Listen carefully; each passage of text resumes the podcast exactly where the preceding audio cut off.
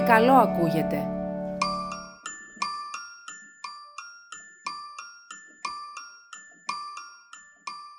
Σε αυτό το ιστορικό ντιβάνι του σαλονιού, λοιπόν, ήταν στρωμένη η Σουσού, όταν δέχτηκε την υπηρέτρια που της έστειλε ο μεσί της.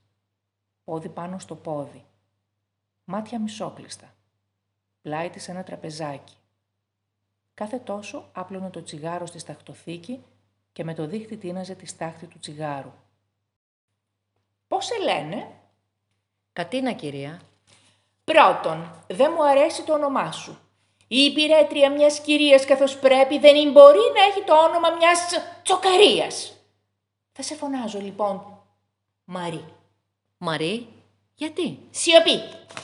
Οι υπηρέτριες έχουν ορισμένα ονόματα και δεν μπορείς να κάνεις πράγματα του κεφαλιού σου. Να λέγεσαι όπως σου αρέσει. Υπηρέτησες πουθενά άλλου. Όχι, κυρία. Πρώτη φορά λοιπόν θα υπηρετήσεις. Ευτυχώς που έπεσε σε σπίτι καθώς πρέπει. Πτωχή. Πόσο μισθό σου είπε ο κύριος Μεσίτης; 250 το μήνα. Όταν σε ερωτούν οι γείτονες εδώ τριγύρω πόσα παίρνεις, σου επιτρέπουν να λες πεντακοσίας. Αχ, σας ευχαριστώ. Εννοείται ότι θα παίρνεις 250 και να μην ακούσα να το πεις πουθενά καθότι θα φύγεις αμέσως από εδώ. Και δεν θα έχεις πολλές πολλές κουβέντες με τη γειτονιά. Μάλιστα. Μάλιστα κυρία να λες. Μάλιστα, κυρία. Άμα σου λένε κάτι και δεν ακούς καλά, δεν θα γουρλώνεις τα μάτια σου. Ανόητη. Ούτε θα λες «Ε, ε», λένε στα γαϊδούρια.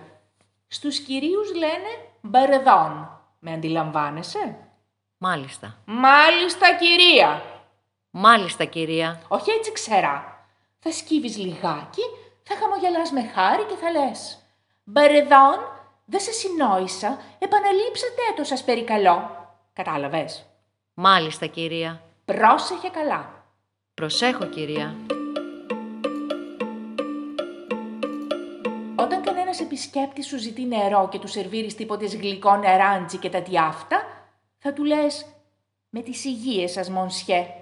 Και άμα σου πει μερσή, θα του λες τίποτε περικαλώ, καλή χώνεψης. Κατάλαβες; Μα για το γλυκό θα του λέω καλή χώνεψης. Μάλιστα. Και αν γελάσει; Δεν θα γελάσει.